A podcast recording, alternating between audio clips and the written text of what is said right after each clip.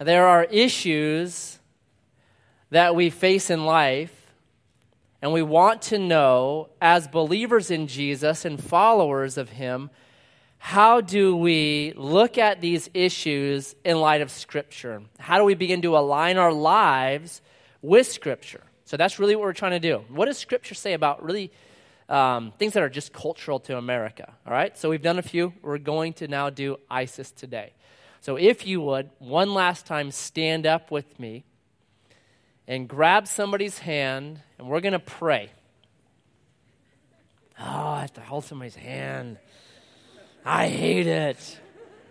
That's why I do it to you. It's because I love you. Science is finding human touch is like one of the most important things. You know, a baby, if it is not touched, it will die. It's just that simple. God designed us for touch. So you may not like it. I'm helping you. You will not get a cold this week because you held somebody's hand. You're saying the opposite is true. I just touched somebody who sneezed in his hand. Except for you, then.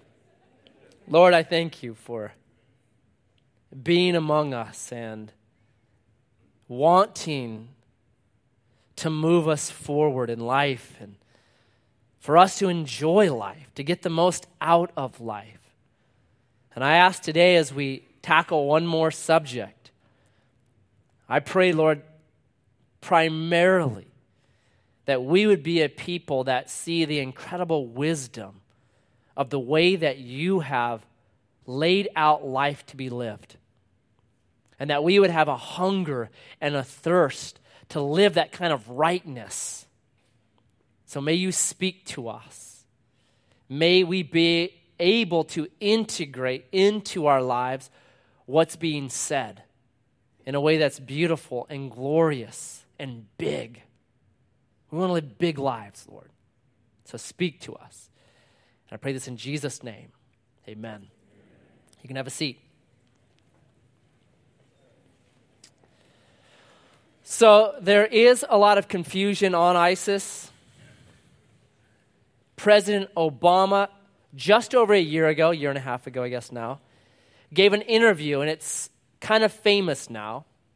He gave it on the 4th of September, 2014, where he was asked, Hey, what do you think about ISIS? And his response was, Oh, ISIS is JV. Al Qaeda's varsity, ISIS is JV. And then he made this analogy. He said, Just because you put on a Lakers uniform does not make you Kobe Bryant, which broke my heart. I had to go home and burn my Joe Montana jersey. I'm like, no, I always thought one day I would be. And so he was asked, well, do you have a strategy for ISIS? And he said, no, I don't have any strategy for them. It's kind of haunted him now. That was just a year and a half ago, not even that, less than a year and a half ago. All right, so there's a little bit of confusion. Two days before that interview, Phil Robertson, patriarch of Duck Dynasty, was on Fox News. He was asked the same question What do you think of ISIS? His response was this, and I'm shortening it, but he said this convert them or kill them. Well, okay, that's a strategy. All right. At least he has an answer. All right. we appreciate that. Now, that might kind of make you feel good and like, yeah, down with them. But in reality, how is that any different than what ISIS is doing even today to Christians convert or die. Aren't we supposed to be different? Aren't we supposed to be salt and light? So there's confusion. There's still a lot of confusion about, okay, w- w- what is this thing, ISIS? And I personally think that, like the Nazis really defined World War II, the evil of the Nazis, just when you think about World War II and, and the driving force behind it, you think of Nazis. I think when history looks back on us, this time period, it's going to be ISIS and how we dealt with them. That's going to be one of the defining moments of this time, of our generation. How are we going to deal with this evil? So, the real question for us as believers is this How do we as Christians live in a world where there's evil like ISIS? What are we supposed to do? Okay? So, just in case you have been living in a happiness bubble, just watching like SpongeBob or something, and you have no idea what ISIS is, you in fact think I'm talking about a Greek goddess. Like, what's wrong with ISIS? She's kind of cool. Okay, just in case, let me give you a two minute introduction to ISIS. ISIS is this it's a group of Muslims that are trying to form a caliphate. And a caliphate, to be Quranically right, has to have two things. Number one, it has to be governed by Sharia law. And number two, it has to have a leader who tracks his lineage back to Muhammad the Prophet. Those are the two requirements for a territory to be a caliphate. So ISIS is trying to do that. They were started 12 years ago, and they were actually started as a branch of Al Qaeda in Iraq. And they gained national attention, international attention, when on in May of 2004, they posted a video on the internet. And the video was this it was five men dressed in black with their face covered. In front of them, in a orange jumpsuit, was the American Nick Berg. And one of these men, Al Zarqawi, the leader, stepped forward with a sword and beheaded him. Perhaps you remember that.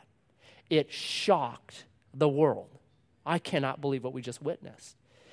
In fact, it shocked Al Qaeda.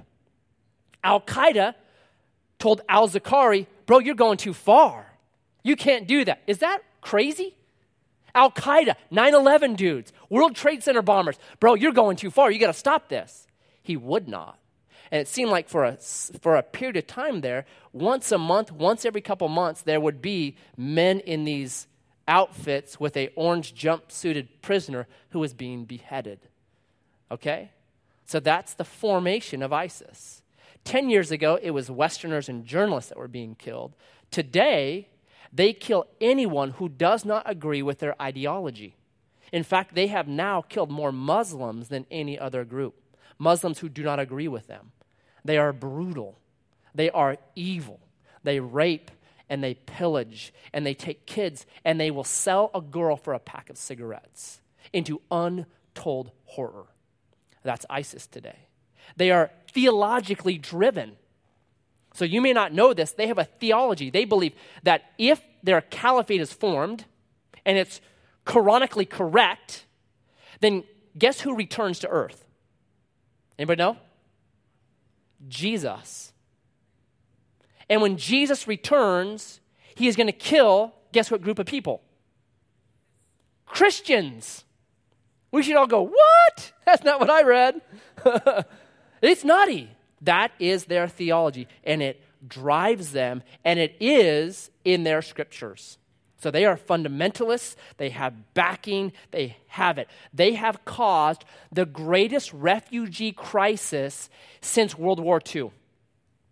So if you are under 75 years of age, you have never lived through a refugee crisis like we have right now. Worse than Chairman Mao, worse than Pol Pot, worse than some of these terrifically horrific leaders that we've had in the last 75 years. It's worse than all of them because of the fear people have. How do I take care of my kids? I can't have my kids around this. I don't know who's going to show up tomorrow.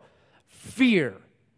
And they're running from it, the worst crisis in 75 years. So we then have to say, okay, what do we do? And I believe the job of a Christian is different from that of a government. So I'm not trying to set government policy. Romans chapter 13 lays out what a government's supposed to be about. And the Bible says the government bears a sword for a reason to punish evildoers so that they'll be afraid. So I'm not trying to set the policy of America. I'm trying to say, as a pursuer of Jesus and one who wants to have his life conformed to that image and informed by Scripture, how do I live in a world with evil like ISIS? That's what I want to know. That's the question we're trying to take. Okay? So if you would, flip in your Bibles to 2 Kings chapter 6, verse 8. 2 Kings is a quarter of the way in your Bible. 2 Kings comes right after 1 Kings. You guys are such theologians. Beginning in verse 8, 2 Kings 6 8. Once, when the king of Syria, where's all this happening right now? Hmm. Once, when the king of Syria was warring against Israel, so now we have a war. In verse 23, we'll learn that they were actually making raids into Israel, capturing these towns.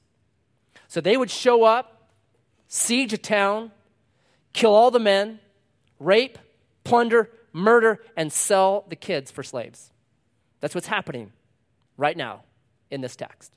There was no Geneva Convention, there was no war, tri- uh, war crimes tribunal, there was none of that. Brutal and horrific. He took counsel with his servants, saying, At such and such a place shall be my camp. But the man of God sent word to the king of Israel Beware that you do not pass this place for the Syrians are going down there. And the king of Israel sent to the place about which the man of God told him. And thus he used to warn him, so that he saved himself there more than once or twice. The king of Syria decides, I want to kill the king of Israel. So I'm going to set up some ambushes. So when the king makes his way down here, we'll kill him. Every time he would do that, Elisha would warn the king of Israel, and the king of Israel would change his plans. And so the king of Syria kept getting confounded. Wouldn't it be nice to have an Elisha to do that for you? It'd be brilliant. So, verse 11. The mind of the king of Syria was greatly troubled because of this thing. And he called his servants and said to them, Is the NSA spying on me? How is this happening? Is your cell phone on mute? Will you not show me which one of us is for the king of Israel? Is there a spy here? And one of them said, None, my lord, O king. But Elisha the prophet who is in Israel tells the king of Israel the words that you speak in your bedroom. And he said, Go and see where he is, that I may send to seize him. And it was told him, Behold, he is in Dothan. He's living in the city of Dothan. So he sent their horses and chariots and a great army, and there came by, they came by night and surrounded the city. When the servant of the man of God rose early in the morning and went out, behold, an army with horses and chariots was all around the city. So this guy who's helping Elisha, he's an intern or something, he wakes up in the morning, goes out in the morning to go grab the morning paper, opens the door, and there on the street in front of him is ISIS banners, guns, yelling, screaming, Mad Max vehicles. And he's like, ah, shuts the door, runs back in, finds Elisha in the back room, sipping some tea and reading the Torah. He's like, bro, is what he says.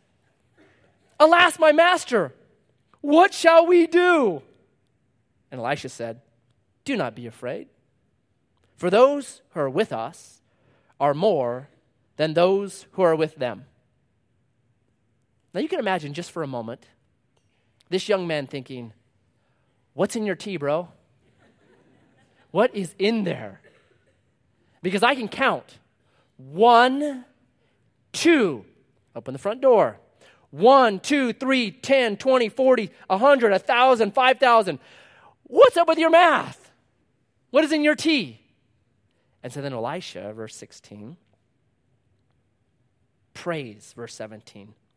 O Yahweh, please open his eyes that he may see.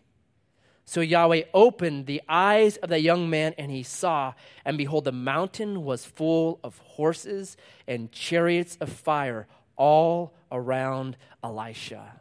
And in the Hebrew it says he opened the front door and went, na, na, na, na, na. You have to remember this verse. It is a key. There is a spiritual battle that drives these things. I do not think it's a coincidence that Syria is mentioned here and Syria is a problem today. I do believe that there are powers that reign over territories. Read Daniel chapter 10. That there is a driving force behind this. And so often we are blinded to the real spiritual battle that's happening wherever we go. Every once in a while, I think you can catch a glimpse of it. I've been in places where I could feel an oppression that was like a weight stacked on top of me. That there was something there, freaky. But I think most of the time we are blind to the reality that there is a real spiritual battle happening. And secondly, we must never forget that what Elisha says to his servant is this there's more with us than with them. This is repeated in the New Testament, 1 John 4 4. God has overcome the world, and greater is he that's in us than he that is in the world. We don't have to be afraid. Even when we sense that, even when we know that. Why? Because greater is he that's within us than he that's with the world. That there's more with us than with them. There's all kinds of evil out there drug babies, the heroin epidemic, the pill popping epidemic, pornography, trafficking of women. There's domestic violence. There's a lot of evil out there, and sometimes we just feel like, ah, oh! never forget. He has overcome this world. Jesus Christ has stomped the serpent's head. We'll talk a bunch about this in Matthew chapter 2 because you see it. You see the attack of the enemy, and you see what we're supposed to do as Joseph does it. But never forget real battle, real battle. But guess what? Greater is he that's with us than he that's in the world. So they see it. Verse 18 the Syrians don't, they come down. And Elisha prayed to Yahweh and said, Please strike this people with blindness. So he struck them with blindness in accordance with the prayer of Elisha. And Elisha said to them, This is not the way, and this is not the city. Follow me, and I will bring you to the man whom you seek. And he led them to Samaria. Samaria is the capital city. It would be like taking ISIS and bringing them to the Pentagon or taking them to Fort Bragg where 236,000 soldiers are stationed, right? The center of the power. So he brings them there. Verse 20. As soon as they entered Samaria, Elisha said, Oh Yahweh, open the eyes of these men that they may see. So Yahweh opened their eyes, and they saw, and behold, they were in the midst of Samaria. What do you think they thought right then? Whoops. Shouldn't have followed this dude. we kind of knew he had power. He was doing this funny thing with the king. Why did we follow him? Mistake. They would believe right here we behead people so we're going to be beheaded. In fact, verse 21, that's what the king wants to do. As soon as the king of Israel saw them, he said to Elisha, My father, shall I strike them down? Shall I strike them down? This is it. This is my big chance. This will turn the tide of war. This is my Normandy. This is going to change everything. Can I kill all these people? Well, Elisha answered, You shall not strike them down. Would you strike down those whom you have taken captive with your sword and with your bow? Set bread and water before them, that they may eat and drink and go to their master. What do you think the king thought at this moment? Don't smite them, feed them. Don't fight, throw a feast. What do you think he thought? Okay, Elisha, dude, you are above your pay grade right here. You stick to miracles and you stick to warning me about where the king of Syria is. You stick to your business. But, bro, I have studied war. I fought battles. I know how this thing works. Okay? This is what I need to do. And I have every legal right to do it. They've been coming into my territory, killing my people. They are a they were ready to do it again to Dothan. This is within my right. What are you talking about? You're out of your element. The difference is the king would be thinking with his eyes of flesh. Elisha is looking at life through the eyes of faith. And depending on how you look at life, it will determine how you live it. So Elisha instead says, Feed them. And look what happens. So, verse 23 He prepared for them a great feast, and when they had eaten and drunk, he sent them away, and they went to their master, and the Syrians did not come again on raids into the land of Israel. A couple things to note here. Number one, Elisha told the king to feed them what? Bread and water, prison rations. Give him a chunk of bread, give him some water. He could have done that. All right, done the minimum. All right, I'll give him a crusty old piece of water, uh, crusty old piece of bread, and some water. But instead, what does the king do? It's verse 23. He prepared a great feast. He enthusiastically supported this radical, crazy idea. Okay, if we're going to do this, let's do it. I'm not going to feed him bread and water. We're going to kill some big animals and we're going to barbecue them, and we're going to bring out the best wine and the best food, and I'm going to lavish upon them a feast. And then when they went home, they told their master this. And guess what they had in Israel for a while? Peace. If he had beheaded all this army, what would have happened? Every brother and every cousin and every uncle would have said, What'd they do to my son? What'd they do to my dad? What'd they do to my uncle? Let's go. It would have erupted because if you fight fire with fire, what do you end up with? A bigger fire. Elisha, right here, quenches it and stops it. Come on, Matt. How would something like that possibly ever work with ISIS? it's ridiculous. Let me give you one quote just to mull on.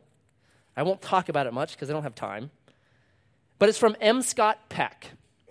Who here knows who M. Scott Peck is? Old school guy. He wrote a book called The Road Less Traveled.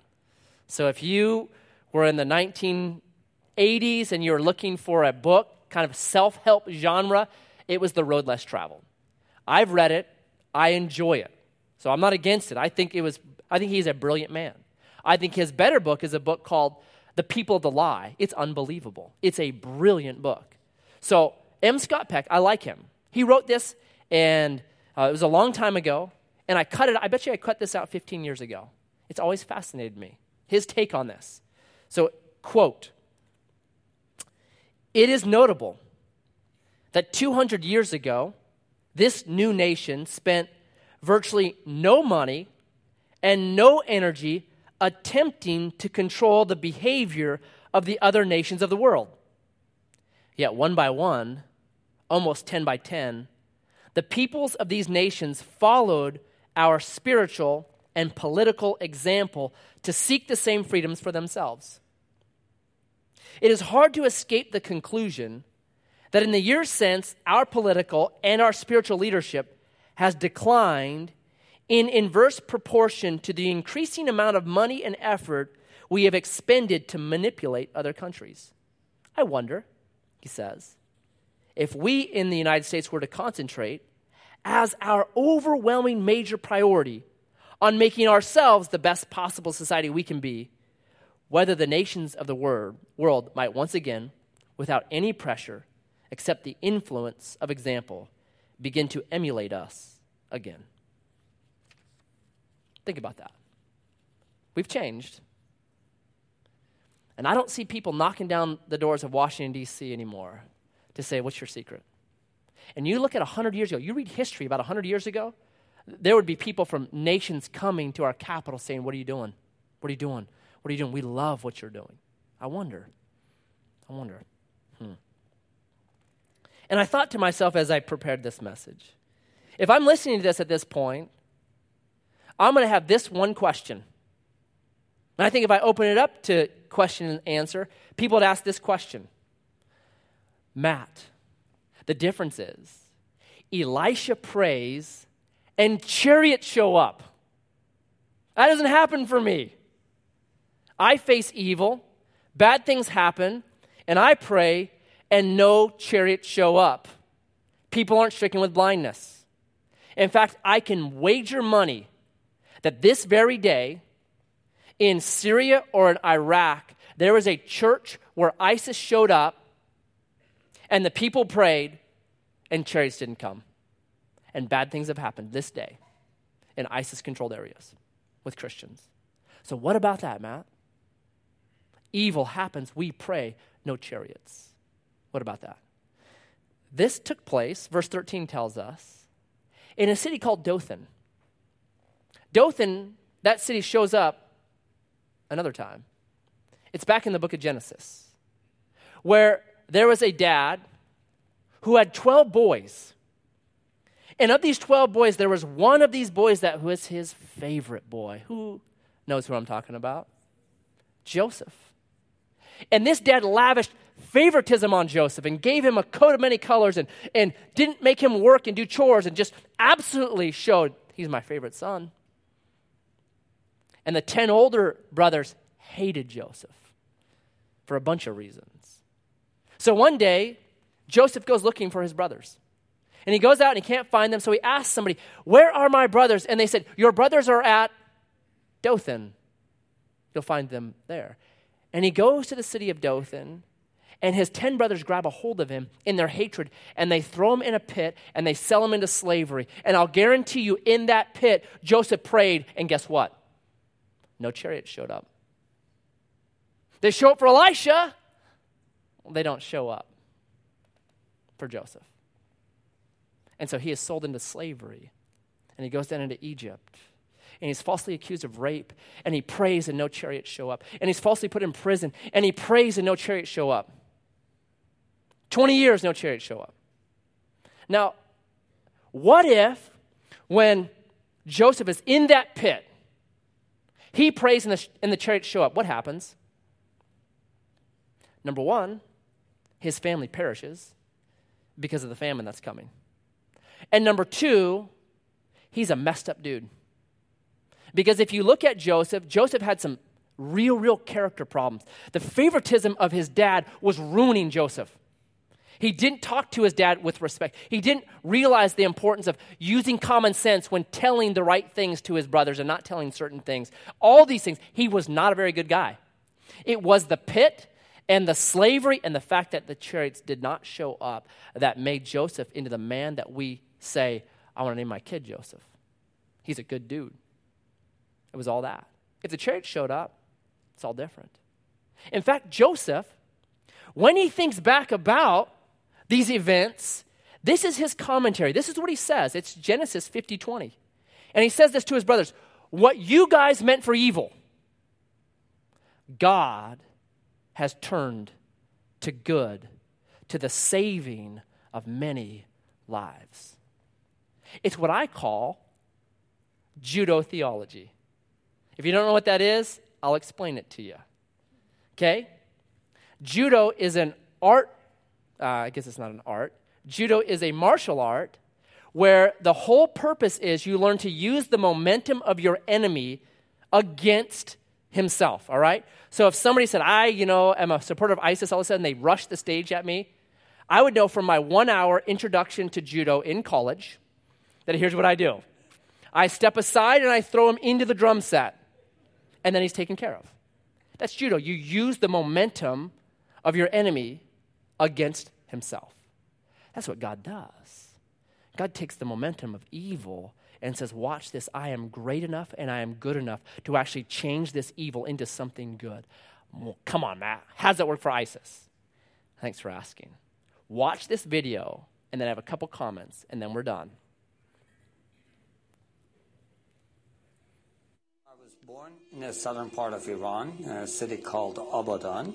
Born in a Muslim family, Shiite Muslim family. My grandfather was a Muslim leader. Uh, I joined uh, Hezbollah. Uh, I, I, was in that army for about three years. Uh, I was studying Quran extensively then.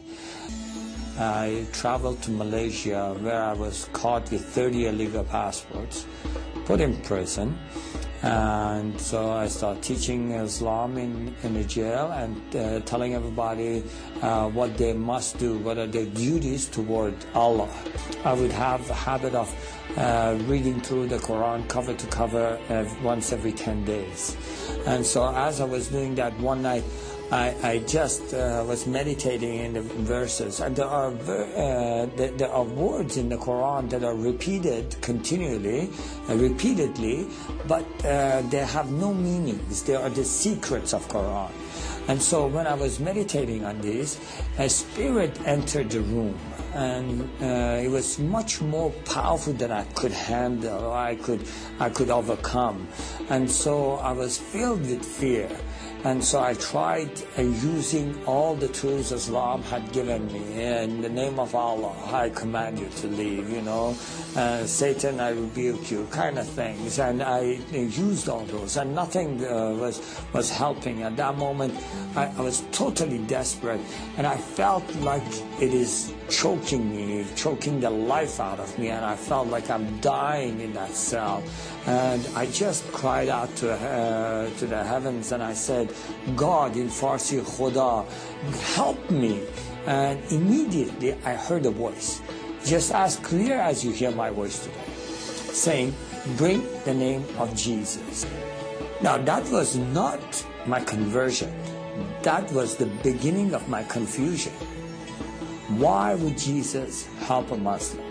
I believe in Muhammad, the last prophet, I would think, the, in the perfect religion.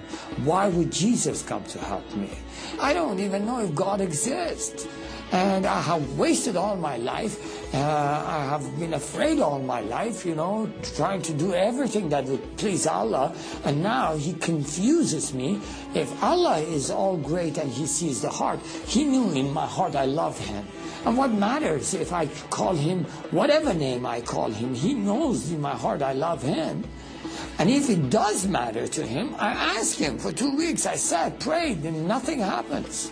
So, you know what? I'm going to go do my own thing. I'm going to go walk my own path. I'm going to do what pleases me. Obviously, at that very moment, I felt the power of God filled the room. And I cried because I literally didn't want to die. But uh, I knew there is no chance. He was so holy and I was so wicked. So I just ran to the corner of the room and I held my head in my arms and I just cried out, God forgive me, God forgive me, God forgive me, God forgive me. And I just said, forgive me, forgive me, forgive me, forgive me. And as I was crying and just saying, forgive me, I felt a touch on my shoulder saying, I forgive you. And the very instant those words were spoken, I physically felt forgiven. And I couldn't understand it. So, how is it that who is this God that says, I forgive you and I feel forgiven today? And I asked, I said, Who are you? They can forgive me and I feel forgiven today. And says, I am the way, the truth, and the life. The moment I heard those words, I knew it's of a great importance, but I had absolutely no idea what that meant. I still had no clue who this God is. So I asked him, What is your name? Jesus Christ, the living God, he answered. And the moment he spoke those words, it was as if every single bone was taken out of my body and I just fell on my face to the ground and I started weeping in the presence of God. I just wept. I just wept because for many years I had tried to please God. But that wasn't Nothing I had done was pleasing to God. Nothing I had done. It wasn't even the bright God that I had known. I felt so deceived because they told me this is God and He wasn't God. They told me, "Continue fi sabil Allah, kill in the way of Allah." Then this God says, love in the way of me, forgive in the way of me. And it was everything my heart existed for. Yes, this is the truth of God. God is about forgiveness. God is about love. So I wept for two hours. And I just stood at his feet. And he just said, Afshin, look up. And the moment I looked up, I saw this. It was like a TV screen of some sort. I, I just saw people from all different generations and all different na- nationalities and backgrounds. And every single person I saw, I could see every single wrong thing they have done. And that overwhelmed me. I just cried, said, God, I live among all these peoples. All of them are sinners. And he says, Afshin, how easy did I forgive you? And I said, very easy. In Farsi, we say, as easy as drinking water. And then just moments after that, I said, no, no, no, no, no. Even easier than drinking water. He says, as easy as I have forgiven you, I can forgive them. Who is going to tell them? I said, send me go.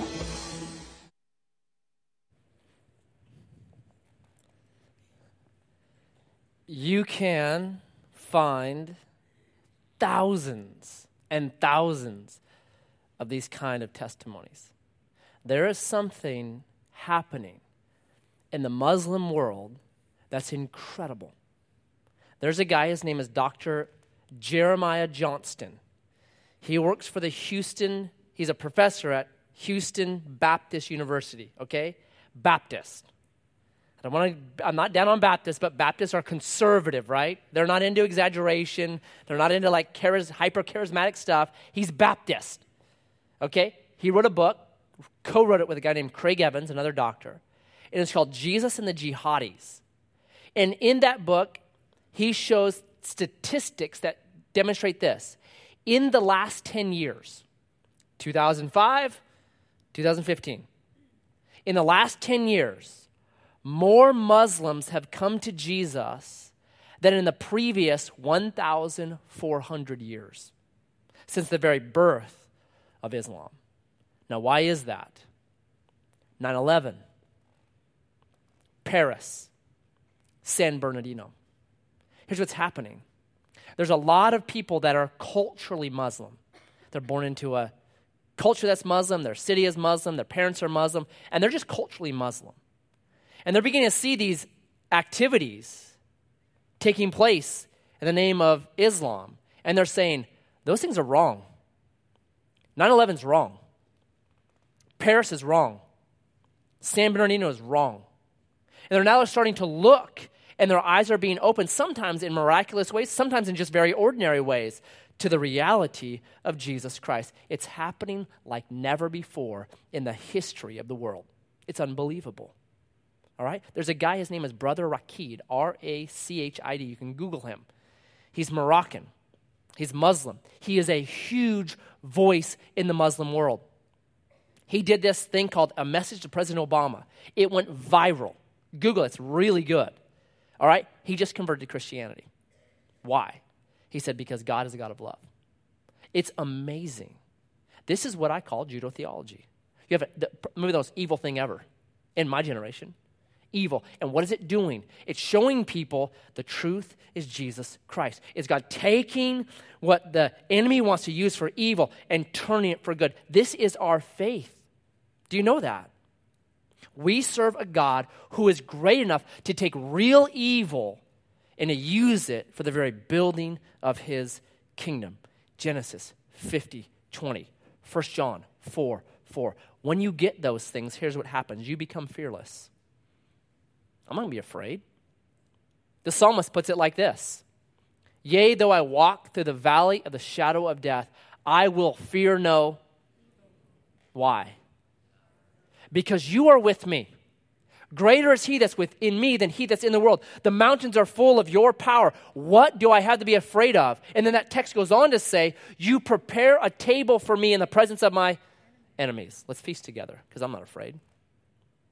I pray that if a Syrian refugee came to Grants Pass, that that Syrian refugee would be thrown a feast, that they would be the most loved, cared for person on the planet.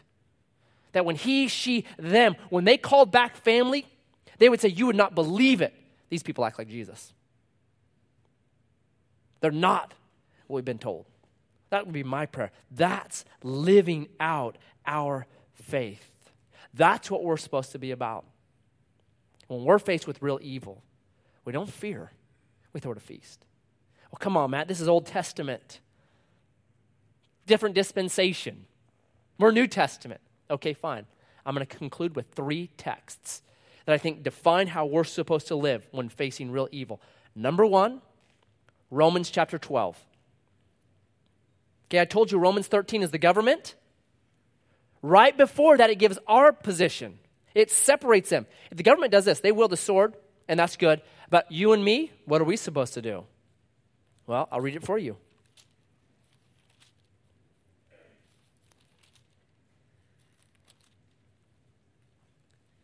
Twelve, verse nineteen. Beloved, never avenge yourselves, but leave it to the wrath of God. For it is written, Vengeance is mine. I will repay, will, will repay, says the Lord. To the contrary, if your enemy is hungry, feed him. If he is thirsty, give him something to drink. For by do- doing so, you will heap burning coals on his head. Do not be overcome of evil, but overcome evil with. You don't fight evil, you throw it a feast. You do something very different. Okay, next one. First, 2 Timothy 1 7. It says this that we have not been given a spirit of fear, but of love and power and soundness of mind. We're not to be those that are afraid. Why? Because greater is he that's within us than he that's in the world. Why would I be afraid? God has not given us a spirit of fear. We don't look at our world through the lens of fear, we look at our world through the lens of faith. And sometimes when we can't see it, we pray like Elisha, open my eyes. Because I want to live life by faith, not by fear. And then the last one, it's Revelation chapter 12.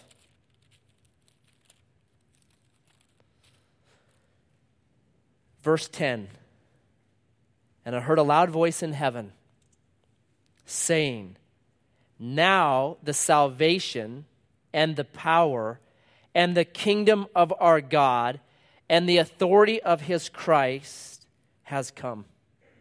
For the accuser of our brothers has been thrown down, who accuses them day and night before our God. And they have conquered him by the blood of the Lamb, by the word of their testimony, for they loved not their lives even unto death. The last one is this we find our cross. Jesus says, if you seek to save your life, you're going to lose it. But if you will lose your life for my sake, you will find it. If you take up your cross and follow me, that's life. I think as believers, we got to be risk takers. When we see evil, we don't run from it. We say, God, how can you use me in this? How can I be part of your judo theology? How can I see this evil reversed and changed? That's what we're supposed to do. All right? We don't fear. We throw it a feast. We do something very different. We act on faith, not fear. Right? And you don't have to go to Iraq to get to evil. Do you know that? There's great evil called ISIS, but there's also evil around us all the time. Maybe it's your in laws. Maybe it's your neighbor. Maybe it's your coworker. Maybe it's somebody just, man, there's been this clash and it's becoming evil now. Drugs, trafficking, pornography, you name it. There's evil all, all over the place. But we as believers don't look at it in fear, like, oh no. We say, by faith, God, how can I partner with you in seeing this evil change to something good? That's what we get to do. My challenge is whatever evil you're facing, whatever it is, memorize those three verses and say, God, how do I do this in faith? This coworker that's hurt me, this in law that's hurt me, whatever it is, it's evil. There's an evil between us. How do I change this? I don't want to be overcome of evil. I want to overcome evil with good. How do I do that? Maybe you have a spirit of fear. That's what the enemy wants for us. He wants you and me to be driven in our lives, not by faith, not by the eyes of faith, but he wants to be us to be driven by and make decisions through the lens of fear because he wins. Instead, we got to back up and say, God, forgive me for fearing. You're with me. Let me by faith realize greater are you that's within me than he that's in this world. Let me realize that this evil, it might be great, but it's not greater than you. That no weapon formed against me shall prosper. That's the life I want to live. You start acting on those promises. I challenge you to do that. This is the way evil is beat back. Read the story of Joseph. He kept responding well to evil that came into his life. He kept responding well. He didn't fear it, he didn't run away from it. He knew, God, you have me here for a purpose. That what the enemy wants to use for evil, you can turn for good. Judo theology. So, Father, help us, empower us. We want to live lives that are brilliant and bright, not fearful and not worryful and not anxious, Lord. And so I pray, Lord, for any that came in here this day with a spirit of fear. I pray that the power of your spirit would right now exchange that fear for love and power and soundness of mind, that we could have the mind of Christ, that we could live and walk in a way that is in the footprints you've left for us. Empower us, Father God. I pray for those who, Lord, want to get revenge, who are stirred up and bitter, who are angry vengeful, Lord God. I pray that they could give that to you and not be overcome by those things because they will, but instead overcome evil with good. I pray for each of us to have a cross, a, pl- a place of risk, a place of dying to self. We need mission, we need purpose. We need goals in this world, Lord God. And I pray when evil presents itself that we would look at it as an opportunity to see you take what our enemy would want to use for destruction and stealing and killing, and that you would be able to take that momentum and use it for good, Lord, through our lives that are lived sacrificially for us. So empower us, I pray. I pray for, Lord, the church that continues in Syria, in Iran, in Iraq in Afghanistan, in Saudi Arabia, in Pakistan, Lord. I pray that the church this day would be equipped to do these things, to live in a way that is brilliant, that continues this massive harvest, that, Lord, we would just be at the tip of the iceberg these last 10 years, that we could see greater things done, Lord. I pray that maybe even in this group today, that there might be those that hear the call, even as Afshin did. There are people that need to hear this message. Who's going to go? That you would, from this congregation, send out workers into that field that's ready for the harvest, Lord God. And we would see billions of Muslims come to love Jesus, their Savior. That's what we ask. We ask this in faith, knowing greater are you that's within us than you, that's, than he that's in the world. We ask it in faith. In Jesus' name, amen.